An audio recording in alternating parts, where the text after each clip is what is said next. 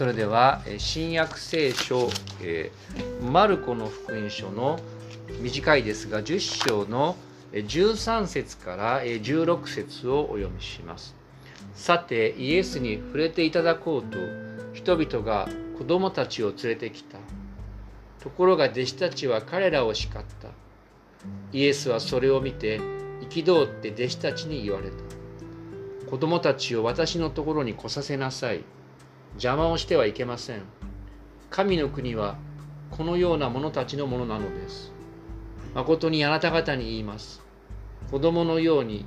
神の国を受け入れるものでなければ決してそこに入ることはできません。そしてイエスは子供たちを抱き彼らの上に手を置いて祝福された。以上です。今日はこのところから「子供のように」と題して御言葉を取り次ぎます。皆様おはようございます。え今日は雨降りの朝でしたけどもですねもう6時前には雨が上がって雨がない中こうやって共に礼拝堂を募いていることはありが感謝しております。少し寒いですけどもね新座は。で、え、今日はですね日本の暦の上では立春でまあ今日から春ということですよね。でも寒い日が続いてます。で節分が昨日でまあやるところはあるのかな？豆まきなんかで年齢の数だけ豆食べるとかな子供ちっちゃいからですね大人がいっぱい食べれてずるいなんてあるかもしれませんけどもまあそうやってまあ、子どもの健康を願うのは、まあ、バンコク共通の願いのようです。で今日の箇所は実はそのように子どもの健康や祝福を願って、えー、大人たちがイエス様のもとに子どもたちを連れてきたそこからことが始まっています。で事件が起こったのは失礼しました、えー、事件が起こったのはですね近づいてきた子供たちを弟子たちが叱りつけた。その親も多分叱ったんでしょう。でそういうことからですね、まあ、イエス様の言葉がとても有名な子供のように神の国を受け入れるものでなければということが発せられます。でそういうことでよく知られている子供のように神の国を受け入れるとはどういうことかということを考えながらですね3つの点。神の国は何もできない人のものですよっていうこととか。2つ目は信頼し受け取る人のことを子供のようにと言いますとかですね、まあ、最後イエス様が手を置いて祝したっていうのはイエス様はいわゆる霊とか魂と言われているいわゆるスピリチュアルな必要だけじゃなくて私たちの体とかですね実生活の必要にも関心を持っておられる。そんなことを話せたらと思っています。まず最初ですね。神の国は何もできない人のものということ。繰り返しになりますが発端となったところを読んでいますね。まあ、子供たちと親たちを弟子たちが叱ってるのを見てイエスはそれを見て憤って弟子たちに言われた。ここから読んでみましょうか。子供たちから3はい。子供たちを私のところに来させなさい。邪魔してはいけません。神の国はこのような者たちのものなのです。で弟子たちが子供たちを遠ざけながらおそらくこう考えていたと思うんですね。忙しい先生をつまらない子供たちによって煩わせたらいけないそう考えて追っ払った。事件で当時の子供に対する考え方いろいろあったんですけども代表的なものの一つに皆さんも知ってるかと思いますが無力で人の助けなしに生きていけない子供たちというのは人の前にも人にとっても神にとっても役に立たないそういう考えもまああった一つにあったんですね。おそらくそれに弟子たちは左右されていて追っ払ったようです。また以前話したみたいにですね弟子たちはイエス様いわゆるメシアのサークルに入ってるっていう特権意識から排他的になって独善的になっていったそしてですねこう考えていたと思うんですね追っ払う時に。このイエス様に気兼ねなく近づけることが近づくことができるのはイエス様の直々の弟子私たちしかないんだ、ね、だからあっち行けという特権意識を持っていたようであります。彼らはですね自分は神の国に入るのにふさわしいという自負もあったわけですね。メシアである文字通り新しい神の国の王であるイエス様の一番弟子二番弟子だから私たちはそこに入れる。でそのような自信は例えばイエス様の敵対者の立法学者やパリサイ人にもあったんですね。で彼らはよく皆さんがご存知のように自分は厳しい決意によって立法を守ることによって十分に正しさを実感できるそういう決まりを守ることによって自分の正しさを実証していたので自分たちは神の国にふさわしいと考えていたわけですね。でもイエス様によるとこのような価値観とか立法主義は神の国に入るのにはふさわしくない確実ではないと考えておられたら当然ですね。でまたそういう弟子たちにおいても立法学者においてもですね貴族意識っていうのがあったんです。詳しく言いませんが私たちはここのグループに属しているから特権があるんだ。ね。あのよく言いますけどどっかの派閥解体したっていうのでいろいろ話題になりますけども、まあ、そういうのでそのような貴族意識がもたらす名誉や特権でですね自分を何者かと思って何者かと思っていたそういうことが見え隠れするわけですしかしイエス様はですね神の国は良い行いを積み重ねる人のものでも名誉が伴う立派な人が入る資格があるというものでもないんですよそれは神の国はここで言ってるように子供たちこのようなもの子供たちや小さな取るに足りない人たちのものでこそあるんですよとイエス様はおっしゃったんですよね。である学者に言わせればですね神の国はですね全てにおいて賜物なんだそこに入れるのはプレゼント以外の何物ではないんだっていうんですね。でもし私たちが良い行いによって神の資格神の国に入る資格を得ようとしたらきりがないんですね。でこんなことをある学者にですねその立法主義ってよく言われますけどもそういう人の特徴当時の人の特徴。何でも自力でなし自己充足的な人は神の現実から遠く離れた自己中心の世界に生きているのですって言うんです。自分で何でもできるよ。自分で全て満たすことができるよ。神の前で自分は過不足がないよってことなんですけどもそういう神なしで自分が神に近づくことができると考えている人は自己中心。それこそ立法主義に生きる人。自分の力で神の国に入ろうとする人の特徴なんです。でおそらく皆さんも私たちもそうだと思うんですけどもそれと反対にまあよくイエス様が三条の説教でいう心の貧しい人。本当はこれ霊において貧しいっていう言葉なんですけども心の貧しい人とはこういう人なんです。この世界は神様によって作られているそして神様が十分に満たしてくださっているのがこの世界だってことに気が付いているって言うんですね。あのこれ難しい言葉で言うと神の創造と神の摂理っていうんです。世界を作った神様は今も働いていて摂理ですね私たちに必要なものを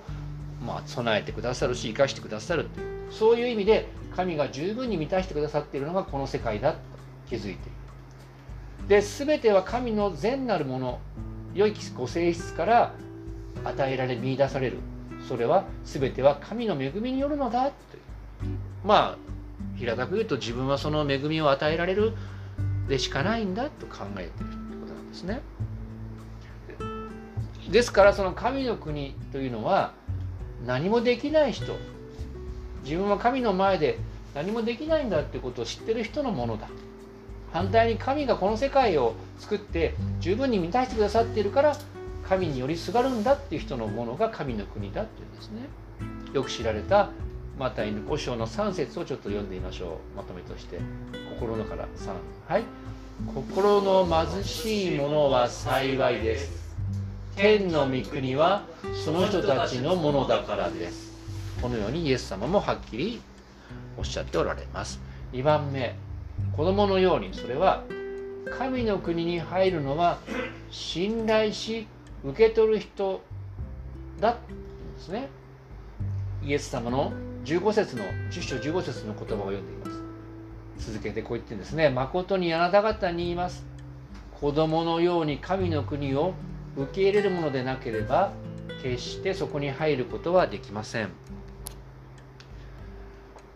で子供のようあ失礼しました。ごめんなさい。子供のように受け入れるとはどういうことかっていうと本当に簡単に言うとですね皆さんも気づいているように迷わず素直に受け入れるっていうんですね。でそれはですね迷わず素直にイエス様が救い主であると信じると言い換えてもいいと思います。あの皆さんも気づいているようにイエス様をに敵対する人たちはもちろん時には弟子たちでさえもですね素直にイエス様を救い主であると信じきれなかったわけですね。信頼できなかった時が弟子たちでさえありました。で繰り返しますがこう神の国を受け入れる、ね、神の国を受け入れるというのはイエス様を信じるということと関連して言い換えたり考えることができるんですね。そのイエス様を受け入れること自体が神の国を受け入れるとも言います。なぜならイエス様は神の国がこの世に実現したということを表すために来られた方だからですね。またイ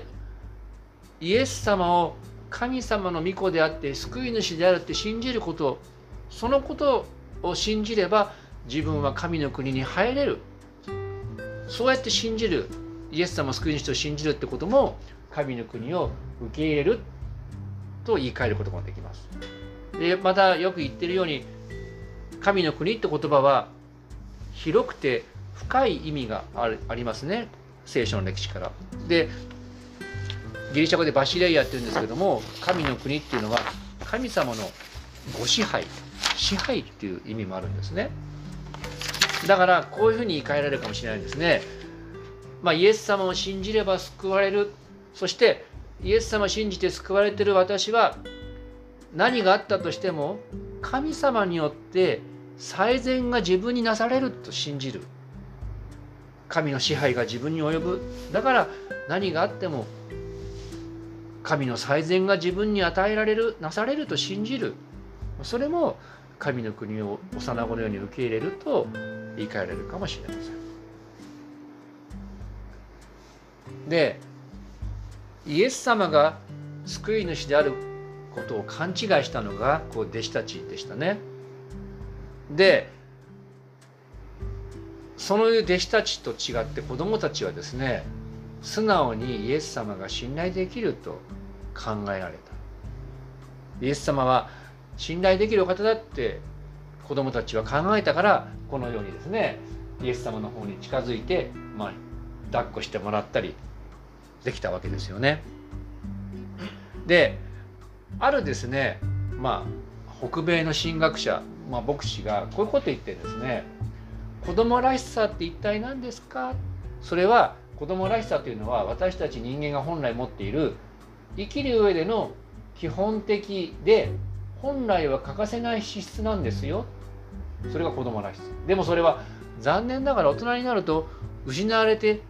しまうんですよ。ていうんですねどんな資質かそれは信じようとする熱意与えられるものをまず受け取ることそして愛し愛される意欲を持っているということなんですね。まあ、英語の文でそのまま訳すと難しいんですけど、英語でこう書いたんですね。An eagerness to believe、ね、信じることの熱心さ。A readiness to receive いつでも与えられるものを受け取る準備ができている。で、A willingness to love and to be loved も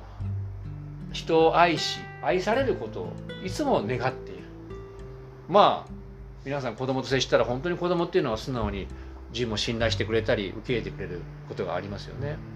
で皆さんご存知のように私仕事で、まあ、ある同じところに毎週こう通うんですね。そして親しくなるんですけどもヶ月ぐらい前ですかね。あのある男の子と道端でありました。でその子はいつも行ってるところの子でもう多分0歳か1歳ぐらいの頃から知ってる男の子なんです。で外でこう仕事働いてると時々今は多分3年か4年ぐらいで学童クラブから帰ってきてですね挨拶してくれるんですね「こんにちは」って言って1ヶ月に1回ぐらい会うんですけどこの間ですねあの私時々あの出先で飴とかお菓子もらうんで食べないもの取ってあるんですけどもその子来てあ多分帰ってもお母さんいない一人だからお菓子あげようと思ってお菓子あげたんですね。いいかなと。でその時にあのねちゃんとお母さんとお父さんにおじさんからお菓子もらったって言ってね今物騒だから。あともう一つ知らない人からお,、ね、お菓子もらったらいけないよってまあ一応何てでしょう。警告っていうかね言ったんです。そしたらその子が間髪入れずに「おじさんは知らない人じゃないよ」って言ったんですよ。なんかその素直な言葉にすごく自分が感動してあこんなにこの子僕のこと信頼してくれてるんだなっていうことでなんかまあ嬉しく思ったんですね。まあそう今のちょっとしたやり取りですけども本当に子供っていうのは信頼とこう愛に素直に満ちている。そんなことを感じさせる経験でした。まあ、まあそういうことがあったんですけどもこの今日ですね私たちはイエス様の子供のように神の国を受け入れるっていうことから、まあ、子供らしさ特に私たちはイエス様や神様をこう当たり前のように信じようと。そしてイエス様から与えられるものを期待して受け取っていこう。でもうイエス様を愛しイエス様に愛され素直に愛されていこう、まあ、そういうことをですね今日この御言葉を学んだきっかけにですね考えていきたい。もう一度ですねイエス様を信じることによってイエス様によって父なる神様は私たちに良いものを与えてくださるんだってことをもう一度ですねこう素直に信じる機会にしてみてはいかがでしょうか。あるいはですね私たちもその日常生活の中でああイエス様が私を救ってくださるんだ。そういうことをですね素直に信頼していくってことを日常生活の中でどういう意味なのかなってことを考えながらちょっと日々歩んでいくきっかけにしたらどうかと思うんですね。ででそのことをですね子供のように素直にイエス様を信頼していくイエス様から受け取れると信じて受け取っていくってことを分かるとですね本当に日常生活の中でイエス様の救いがより身近になりますしと本当自然に他の人にですね、まあ、イエス様って本当に助けてくれるんですよってねいうこともできるんじゃないかと思うわけです。まあ、イエス様がこの父なる神様に信頼するってことについて有名な御言葉をこう発しておられるんですね。ちょっと最後にこの1番目のポイントに最後見たいと思うんですけどもマタイの7章の9から11節でこんなこと言ってますイエス様。あなた方のうちの誰が自分の子がパンを求めているのに石を与えるでしょうか？魚を求めているのに蛇を与えるでしょうか？このように、まあ、あなた方人間は悪いものであっても自分の子供たちには良いものを与えることを知っているのです。最後だけ一緒に読んでみましょうか。3はい。それならなおのこと天におられるあなた方の父はご自分に求める者たちに良いものを与えてくださらないことがあるでしょうか、まあ、そんなことを考えて歩んでいきたいと思います、えー、最後。イエス様のこの神の国の祝福は霊的だけではなくて現実的だってことを見たいと思います。最後のところでこう書いてあります。そしてイエスは子供たちを抱き彼らの上に手を置いて祝福された。でこの最後の結論の言葉はですねある学者に言わせれば今日の物語の頂点だっていうんですね。でそこでもう一つはあの3つの共感福音書の中でマルコの福音書にだけこのイエス様が抱いて手を置いたっていうことがあるんです。でここは率直に何を言ってるかっていうとイエスは子供たちが好きでありそして彼らを祝福するっていうことが明確に伝えられている素晴らしい箇所だっていうんですね。で皆さんね私も調べたんですけどこのイエス様の時代と重なるローマの時代平均寿命がね245歳なんです。でなぜかっていうとその理由はですね多くの若い子供たちちっちゃい子が死んじゃうからそこで平均年齢を引き下げてるんですね。実際まあ王様皇帝で80歳とか皇帝の奥さんで100何歳生きた人もいたらしいです。でどういうことかっていうと1歳までに女の子は30%がなくなっちゃう。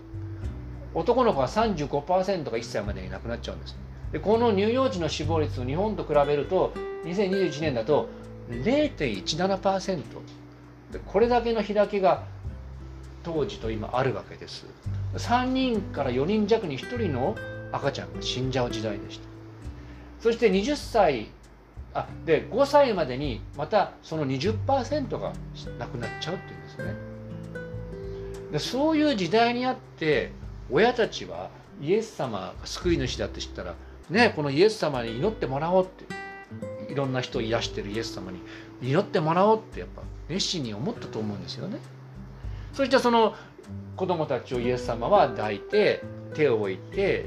まあ、当時の宗教家がよくやったそうですけども祝福したっていう。ことです親たちのこの切実な思いとイエス様のこの熱心な思いが想像できるかと思います。でそうやってイエス様が実際にですね体と体のコンタクトを取ったってことをある学者はこう言うんですね。それはですねあのイエス様が人間の体と命も大事に思ったといういわゆるスピリチュアルな魂や霊ということだけじゃなくて体と命をイエス様が大事に思ってこの地上のに生きるっていうことをイエス様が大事に思ってまた体を大事に思って抱いたり、まあ、手を置いたりされたっていう身体的なコンタクトを持ったんですね。そしてイエス様自身も赤ちゃんとして生まれたわけですよね。でね肉体を持ってこの地を歩まれて最後には十字架で体の苦痛を覚えながら命を落としたわけです。だから私たち人間の体の必要っていうこと日常生活の必要ってことを現実としてイエス様ご自身も知っておられたわけなんですね。そしてそれだけじゃなくてイエス様は私たちの日常生活にあふれる物質的な必要健康をはじめとする体の必要祝福ということに心を注いでくださる救い主であるということなんです。まああえて言いますけど魂だけ天国に行けばいいっていうそういう考えだけの救い主じゃないお方なんですね。ですからこの実際に子供を抱いて子供の手を置いて祝福した健康と長寿を祈ったかもしれません。そのイエス様のことを思い出してですね私たちはですね自分の具体的な必要体や物そういうことをですねイエス様に助けを求めて祈ったりその祝福を願い求めて祈ることができるわけです。そのために人のために仕えたりまた人のために祈ることができるわけなんですね。そしてそういう具体的な必要をイエス様が助けてくださると信じて委ねることもできるわけです。まあそういう意味で具体的なイエス様の助けや必要をですね祝福を信じて祈ってお互いでありたいと思います。そして子供のようにですねイエス様が救い主であることそして父なる神様が私たちに良きもの最善のものを授けてくださるってことをですね素直に信じていく。お互いでありたいと思います。体があるイエス様の心ってことでヘブル人の手紙でこういう言葉があるので最後に紹介します。ヘブル4の15から16節の抜粋ですね。私たちの大祭司つまりイエス様。私たちの大祭司は私たちの弱さに同情できない方ではありません。ここから読んでみましょうか。3はい。ですから私たちは憐れみを受けまた恵みをいただいて折にかなった助けを受けるために大胆に恵みの御座に近づこうではありませんか。このイエス様に信頼していくお互いでありたいと思います。お祈りしましょう。天の神様皆を賛美いたします。子供たちを受け入れ手を置き祝してくださったイエス様そのイエス様のお姿を今日学びました。私たち自身私たちの生活や人生体の健やかさそのようなことに関心を持っておられる誠の救い主であることを感謝いたします。どうかそのような救い主でありまた神様のご支配を私たちの日常生活にもたらす救い主であるそのことを信じながら歩んでいくお互いでありますよそのことが私たちにとってどんな意味があるのかどれほど祝福なのかどうかそのことを私たちが知ることができるように導いてください。この願いと感謝を私たちの救い主主イエス様のお名前によって祈ります。アーメン。それでは1分ほど御言葉に答えて祈る時間を持ちましょう。